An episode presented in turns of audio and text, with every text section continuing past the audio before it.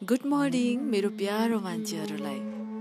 दुई दिन होस् या दुई वर्ष वचनको पक्का हुनुपर्छ। पर्खाइ त सात जुनीसम्म पनि गर्न सकिन्छ।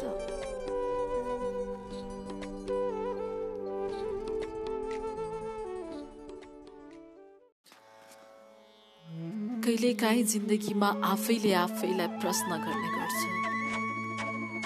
आफैले आफैलाई प्रश्न गर्ने गर्छु।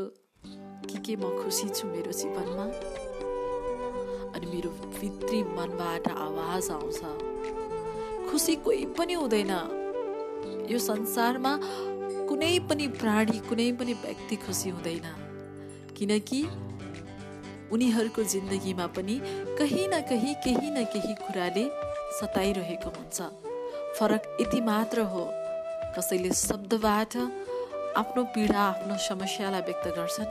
कसैले मनमा नै राखेर आफ्नो पीडालाई त्यसै सेलाइदिन्छन् त कसैले आँखाभरि आँसु निकालेर आफ्नो पीडालाई व्यक्त गर्छन्।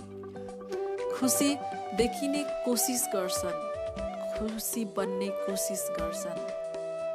तर आफ्नो भित्री मनमा भएको पीडा कसैले पनि देखाउन खोज्दैन।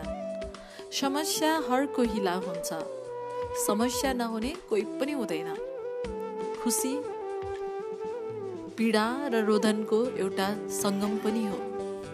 त्यसैले जिन्दगीमा म एकदमै खुसी छु भन्दा पनि म सन्तुष्ट छु भन्न सक्नुपर्छ।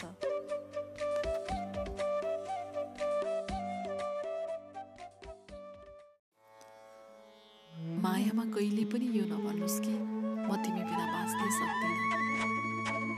तिमी बिना केही गर्न पनि सक्दिनँ। म त तिमी बिना कमजोर हुन्छु कहिले पनि नभन्नुहोस् मायामा त म तिमीलाई बाँच्न सिकाउँछु।